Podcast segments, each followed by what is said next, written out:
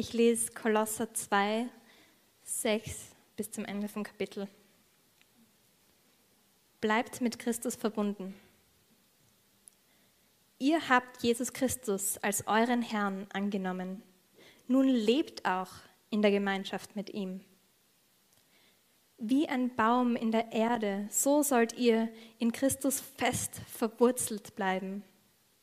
Und nur er soll das Fundament eures Lebens sein. Haltet fest an dem Glauben, den man euch lehrte. Für das, was Gott euch geschenkt hat, könnt ihr ihm gar nicht genug danken. Passt auf, dass ihr nicht auf Weltanschauungen und Hirngespinste hereinfallt. All das haben sich Menschen ausgedacht. Aber hinter ihren Gedanken stehen dunkle Mächte und nicht Christus. Nur in Christus ist Gott wirklich zu finden, denn in ihm lebt er in seiner ganzen Fülle.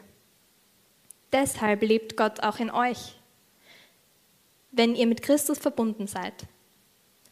Er ist der Herr über alle Mächte und Gewalten. Durch euren Glauben an Christus habt ihr euer altes, sündiges Leben aufgegeben. Nun seid auch ihr Beschnittene, nicht durch eine äußere Beschneidung, wie Menschen sie vornehmen, sondern durch die Beschneidung, wie ihr sie durch Christus erfahren habt. Damit meine ich die Taufe, die euer altes Leben beendet hat. Durch sie wurdet ihr mit Christus begraben. Ebenso seid ihr auch mit Christus zu einem neuen Leben auferweckt worden, durch den Glauben an die Kraft Gottes, der ihr von den Toten auferstehen ließ. Früher wart ihr gewissermaßen unbeschnitten, denn ihr habt euch von eurer sündigen Natur bestimmen lassen und wart durch eure Schuld von Gott getrennt. In seinen Augen wart ihr tot, aber er hat euch mit Christus lebendig gemacht und alle Schuld vergeben. Gott hat den Schuldschein, der uns mit seinen Forderungen so schwer belastete, für unschuldig erklärt. Ja, er hat ihn zusammen mit Jesus ans Kreuz genagelt und somit auf ewig vernichtet. Auf diese Weise wurden die Mächte und Gewalten entwaffnet und in ihrer Ohnmacht bloßgestellt, als Christus über sie am Kreuz triumphierte.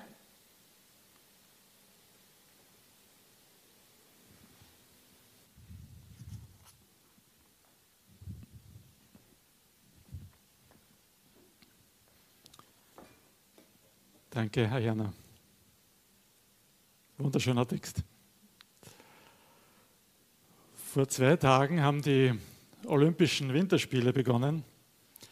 So mancher Sportler wird in diesen nächsten zwei Wochen den größten Erfolg seiner Karriere feiern. Andere werden wahrscheinlich die größte Enttäuschung ihrer Karriere erleben. So ist das eben. Wenn du, diesmal bist du ja nicht dabei, aber nächstes Mal, wenn du dich vielleicht qualifizierst und an so einem Skirennen teilnimmst, dann denk dran, es ist ganz wichtig, dass du auf der richtigen Linie bleibst. Nicht rechts, nicht links davon abkommst. Auf der Streif gibt es so eine Stelle, so nach der Steilhangausfahrt, wenn du da ein bisschen zu weit hinauskommst, bist du schon in den Fangnetzen, ist es schon aus. Ja? Bleib auf der richtigen Linie. Das ist ganz wichtig. Komisch, dass es anscheinend einige von den, unseren Skifahrern noch nicht wissen oder manchmal doch irgendwie davon abkommen. Entweder glauben sie, sie wissen es besser oder man hat es ihnen nicht so richtig gesagt. Ich weiß nicht, was da, was da passiert.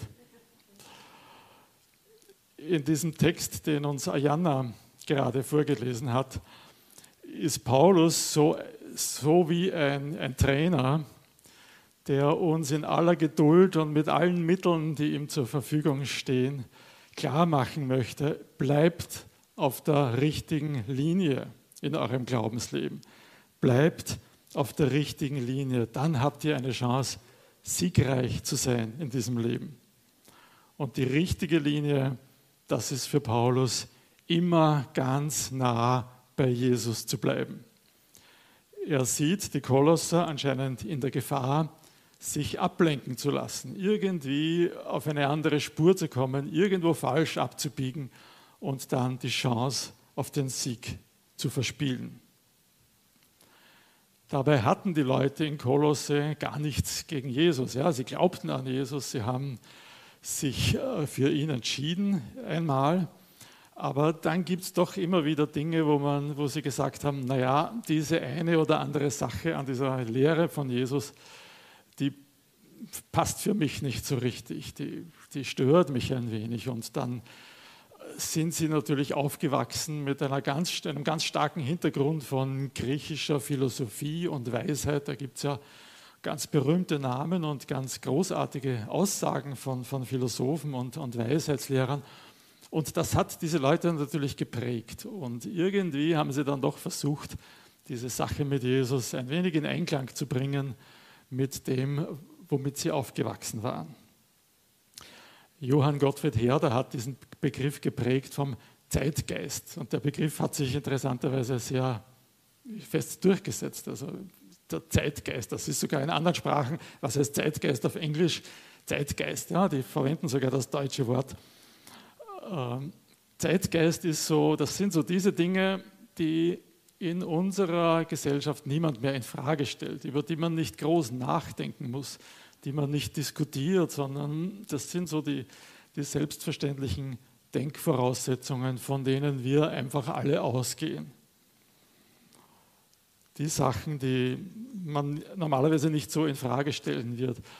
Und das Interessante ist, die, die biblische Wahrheit steht immer ein bisschen in einer Spannung zum Zeitgeist. Jetzt können wir sagen, naja, ist klar, die Bibel kommt aus einer anderen Zeit und passt nicht so ganz in unsere Zeit. Ja, da ist ein Spannungsverhältnis. Aber wenn wir zurückgehen in der Geschichte, dann war es immer schon so, dass zwischen dem, was die Bibel sagt und dem, was der Zeitgeist ist, nicht ganz Harmonie geherrscht hat. Ja, schon im Alten Testament, da war es so, da waren diese Götzenbilder so allüberall. Ja, und es war ganz klar für jedermann, wenn du einen Gott anbeten willst, dann brauchst du eine, eine Statue, ein Bild von diesem Gott. Den musst du dir doch irgendwie vorstellen können. Und die biblische Lehre ist von Anfang an, von Gott kannst du dir kein Bild machen. Er ist größer als alle Bilder, die wir uns von ihm machen. In der römischen Zeit hatten sie ganz große Schwierigkeiten mit der Auferstehung, ja, dass Jesus leiblich von den Toten auferstanden ist, dass dieser Körper, der für die, die griechischen Philosophen etwas Minderwertiges war, dass, dass das jetzt plötzlich so eine große Bedeutung hat, das war für sie ganz schwierig. Für uns ist es in unserer Zeit wohl am schwierigsten zu sagen, da gibt es eine Wahrheit, die stimmt für alle, die ist objektiv richtig. In unserer Zeit ist das irgendwie so die vorherrschende Meinung, jeder soll nach seiner Fasson selig werden wenn dir was hilft, wenn du was für richtig findest, dann sollst du ruhig und gern dabei bleiben. Immer gibt es so, zu jeder Zeit gab es so diese Spannung mit dem Zeitgeist.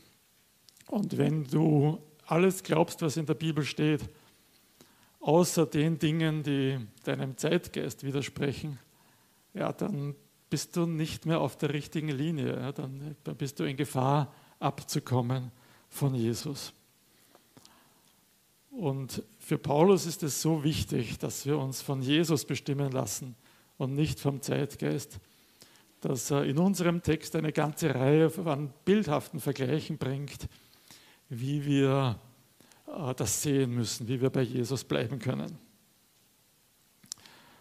Er beginnt mit, diesem, mit diesen Begriffen von, wir sollen in Jesus verwurzelt und auf ihn gegründet sein. Ja, die Übersetzung, die die Ayana gelesen hat, hat das schon ein bisschen ausgeführt, so wie verwurzelt, ja, so wie ein Baum Wurzeln hat, so sollen wir uns an Jesus festhalten. Ja. Und diese Wurzeln, die gehen ganz tief in den Boden hinein und die geben dem Baum Halt, ja, dass er auch bei Sturm nicht umfällt aber sie ernähren ihn auch. Aus den Wurzeln heraus zieht der Baum die Nährstoffe, die er braucht.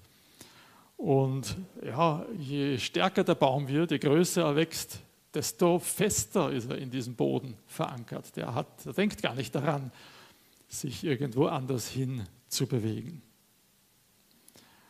Und dann sagt Paulus, gegründet sollen wir sein auf Jesus. Und jetzt denkt er dabei wohl an ein Gebäude, das nicht einfach irgendwo auf dem Boden steht, sondern das fest im Boden verankert ist, das ein festes Fundament hat, ein tiefgelegtes Fundament, damit es nicht Risse bekommt, damit es nicht unterwaschen wird und dann irgendwo einsinkt oder gar einstürzt. Ein gutes Fundament, ein festes Fundament ist wichtig für ein solides Haus. Und so soll Jesus die stabile Grundlage für unser ganzes Leben sein. Also fest verwurzelt in Jesus, so wie ein starker Baum, fest gegründet auf Jesus, so wie ein stabiles Haus. So sollen wir sein. Und wie funktioniert das? Da kommt ein ganz interessanter Satz jetzt, der sagt, hört nicht auf zu danken. Das klingt ein bisschen aus dem Zusammenhang gerissen, aber das Interessante ist, im Kolosserbrief kommt das fast wie ein Refrain in jedem Kapitel mindestens einmal vor. Mindestens einmal in jedem Kapitel sagt Paulus in irgendeiner Form, seid dankbar, hört nicht auf zu danken, bleibt dem Herrn dankbar. Also das ist irgendwie so eine Art geheimer Refrain des Kolosserbriefes. Und ich denke mir, was Paulus damit meint, ist, dass wir einen Sinn dafür entwickeln müssen, ein Verständnis dafür entwickeln müssen, was Jesus uns alles geschenkt hat.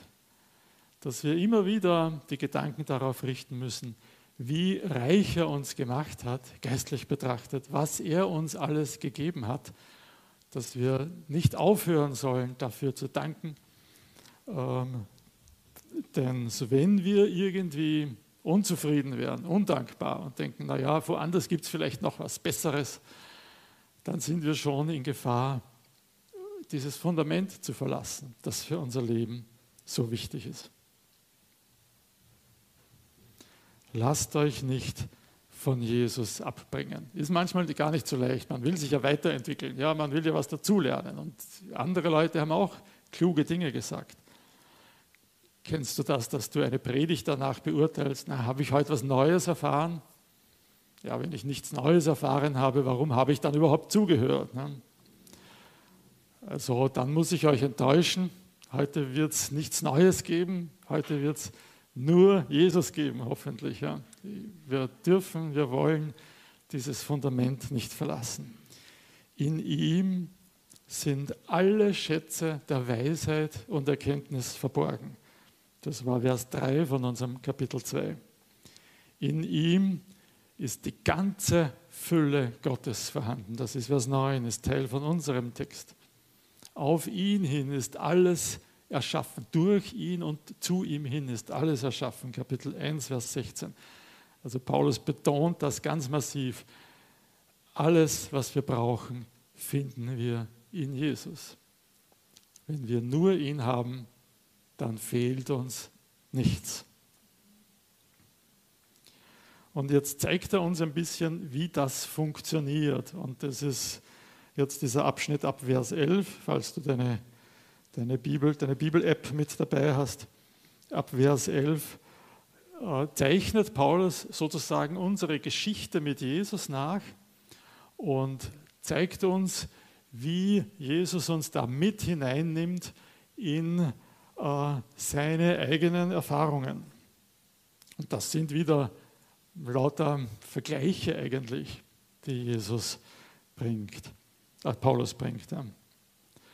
Vers 11 sagt er, in ihm, in Jesus, habt ihr eine Beschneidung empfangen, die man nicht mit Händen vornimmt. Sagt uns vielleicht heute nicht so viel, aber die Beschneidung war das, was mit jedem männlichen Juden passiert ist. Am achten Lebenstag wurden die Juden, alle männlichen Juden beschnitten.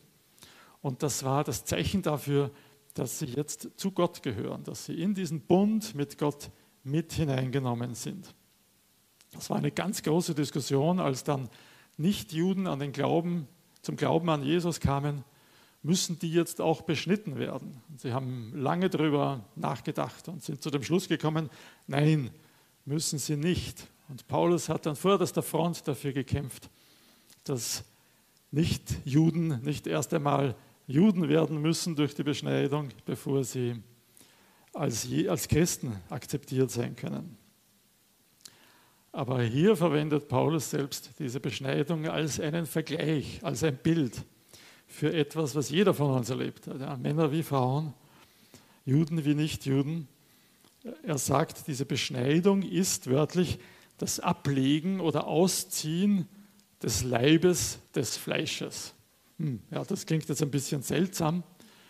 Heißt das, dass wir irgendwie unseren, unseren Körper vernachlässigen sollen oder, oder äh, ignorieren sollen, dass wir asketisch leben sollen? Ist das diese Leibfeindlichkeit, wie es manche durchaus interpretiert haben? Ich glaube nicht, sondern das, was Paulus mit, sehr gern mit Fleisch bezeichnet oder Leib auch, das ist unsere natürliche Tendenz, uns Gott zu widersetzen. Irgendwie haben wir seit Adam und Eva oft diese, diese Tendenz, diese, diese innere Neigung zu glauben, wir wissen es besser als Gott. Ja, wir wissen besser, was für uns gut ist. Wir wollen uns nichts anschaffen lassen. Wir wollen unseren eigenen Weg gehen. Wir verlieren vielleicht etwas, wenn wir Gott gehorsam sind und auf seinen Wegen bleiben. Wir wollen nach unseren eigenen Regeln leben. Und diese Tendenz bezeichnet Paulus als das Fleisch. Und zudem müssen wir Nein sagen. Zudem haben wir Nein gesagt, als wir Ja gesagt haben zu Jesus. Das heißt, wir sagen Ja zu Jesus und sagen, wir vertrauen uns ihm an. Wir glauben, dass er uns auf einem guten Weg führen wird, dass er uns in seiner Liebe das Beste mit uns, mit uns vorhat. Und wir sagen Nein zu unserer Unabhängigkeit, zu unseren eigenen Wegen. Und das ist für Paulus diese Beschneidung. Das ist für Paulus diese geistliche Beschneidung. Aber er geht in unserem Text noch weiter. Ja, Vers 12, wir sind mit ihm begraben, durch die Taufe sind wir mit ihm begraben und mit ihm auch auferweckt. Also diese beiden Ereignisse im Leben Jesu, die haben wir sozusagen miterlebt. Da sind wir mit hineingenommen worden. Wir haben das alte Leben, dieses, ja, dieses selbstbestimmte Leben, dieses Leben ohne Gott, das haben wir hinter uns gelassen. Es hat überhaupt keinen Anspruch mehr auf uns. Wir sind dafür quasi gestorben und haben ein neues Leben begonnen. Ein Leben in Gemeinschaft mit Jesus. Ein Leben, wo das gilt, was beim letzten Mal ganz groß, am letzten Sonntag ganz groß geworden ist. Christus in euch, die Hoffnung der Herrlichkeit. Also eine ganz enge Verbindung, die wir mit Jesus haben können und sollen. Wir sind in Christus. Das ist irgendwie so ein Begriff, den Paulus total gern hat. Über 100 Mal sagt er in seinen Briefen irgendwo in Christus, in ihm sind wir ganz eng mit ihm verbunden. Oder auch umgekehrt, Christus in uns, auch das erwähnt er immer wieder. Also eine Beziehung, die so eng ist, dass sie eigentlich nicht mehr enger werden kann. Das heißt, es ist eigentlich so, dass durch unser Leben irgendwie immer Jesus Christus durchscheint. Und wenn die Leute uns erleben, dass sie immer ein bisschen was von Jesus miterleben sollen. Unsere Familienangehörigen, unsere Freunde, unsere Bekannten, wer auch immer. Sie begegnen ein bisschen auch immer Jesus, wenn sie dir begegnen. Weil wir sind mit Jesus beschnitten, mit Jesus begraben, mit Jesus auferstanden zu einem neuen Leben. Das Alte ist vorbei. Das Alte hat keinen Anspruch mehr auf uns. Und das betont er noch einmal in den letzten zwei Versen von unserem Text, wo er wieder zwei neue Bilder oder Vergleiche aus dem damaligen Leben bringt. Das erste ist dieser Schuldschein, den er für ungültig erklärt hat. Das ist quasi ein Vergleich aus dem juristischen Bereich. unser, die, die, all die Schuld, die wir in unserem Leben auf uns geladen haben, alles, was wir, was wir, wo, wo wir unsere eigenen Wege gegangen sind, das muss uns, das darf uns, das kann uns nicht mehr belasten. Dieser Schuldschein ist durchgestrichen, ausradiert, ans Kreuz genagelt und ungültig geworden. Nichts mehr aus unserer Vergangenheit darf uns mehr belasten. Niemand hat das Recht, irgendwas auszugraben und gegen dich zu verwenden. Auch du selber nicht. Auch du selber hast nicht das Recht, etwas aus deiner Vergangenheit hervorzuholen und dir Vorwürfe darüber zu machen. Es ist alles ausradiert. Es ist gestrichen. Der Schuldschein ist für ungültig erklärt worden. Und dann kommt der zweite Vergleich eher aus dem militärischen Bereich. Äh, Jesus führt all diese Mächte und Gewalten, von denen die Kolosser so viel gehalten haben, ja, diese, diese Engelmächte scheint mit denen sie Kontakt aufnehmen wollten, er führt die alle in einem Triumphzug mit sich. Das ist jetzt was, was für uns wieder schwerer vorstellbar ist. Wenn damals ein römischer Kaiser aus dem Krieg zurückgekehrt ist, siegreich natürlich, dann hat er einen Triumphzug veranstaltet. Und all diese fremden Herrscher und Häuptlinge, die wurden gefangen und in Ketten in diesem Triumphzug mitgeführt und die Leute konnten sie äh, betrachten und konnten sie bestaunen. Und ja, das war eine Schmach für diese fremden Generäle und das war natürlich eine Ehre für den Kaiser. Die, deren Namen mit Furcht und Schrecken genannt wurden, weil sie so mächtige Feldherren waren, die sind jetzt gefangen und entmachtet und werden vorgeführt. Heute ist das ein bisschen, oder in Österreich zumindest, ein bisschen aus der Mode gekommen. Also ich weiß nicht, wann die Verteidigungsministerin zuletzt einen ausländischen General über den Ring getrieben hat. Das machen wir heute nicht mehr so, ist wahrscheinlich auch gut so. Aber die Leute damals, die konnten, die haben das erlebt, die konnten damit etwas anfangen. Die fremden Herrscher, die Fürsten und Gewalten hat Jesus entwaffnet und zur Schau gestellt, in einem Triumphzug mit sich geführt. Dieser schmachvolle Tod Jesu am Kreuz, der so aussieht wie die bitterste Niederlage, die ein Mensch nur erleben kann. Dieser Tod am Kreuz war in Wirklichkeit ein fulminanter Sieg über alle Mächte, die sich uns und Gott entgegengestellt haben. Alle, die, alle geistlichen Mächte, die äh, Menschen und Regierungen und Staaten beherrschen und beeinflussen, die sind vor Jesus entmachtet und werden ohnmächtig mit ihm im Triumphzug gefangen geführt. Nichts und niemand kann dich mehr knechten. Nichts und niemand kann mehr Herrschaft über dein Leben erlangen. Nichts und niemand kann dich mehr äh, gefangen führen. Jesus hat alles beseitigt, was dir in deinem Leben im Weg stehen kann. Wir sind frei. Wir sind frei, Jesus zu dienen. Und nichts kann uns diese Freiheit mehr nehmen. Nicht unsere Schuld aus der Vergangenheit, die ist ans Kreuz geheftet worden. Nicht irgendwelche Mächte in uns, sei es Lust oder sei es Ehrgeiz oder, oder sei es Machtgier, nicht irgendetwas außerhalb von uns, irgendwelche geistlichen Mächte. Nichts kann und darf uns mehr bestimmen. Nichts kann und darf uns die Freiheit nehmen.